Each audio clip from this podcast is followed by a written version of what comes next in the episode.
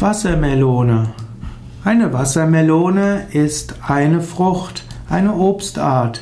Wassermelone ist eine Nutzpflanze, die vor allem in wärmeren Regionen angebaut wird. Die Wassermelone gehört zur Ordnung der Kürbisartigen, die Cucurbitales, und gehört zu den Kürbis, zur Familie der Kürbisgewächse Cucurbitaceae und zur Gattung der Citrullus. Und die Art ist eben Wassermelone, wissenschaftlich genannt Citrullus lanatus. Die Wassermelone ist eine niederliegende, also eine klettern, eine kletternde, krautartige Pflanze. Wenn du Wassermelonen siehst, wie sie angepflanzt sind, ist es manchmal ganz lustig. Da liegen die Wassermelonenfrüchte auf dem Boden.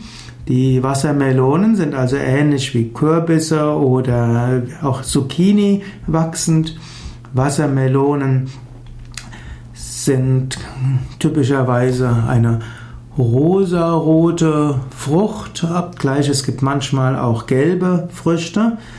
Wassermelonen werden auch in der Wildform als Zitronenmelone bezeichnet. Es gibt zum Beispiel die Zammermelone, die Zitronemelone in der Kalahari.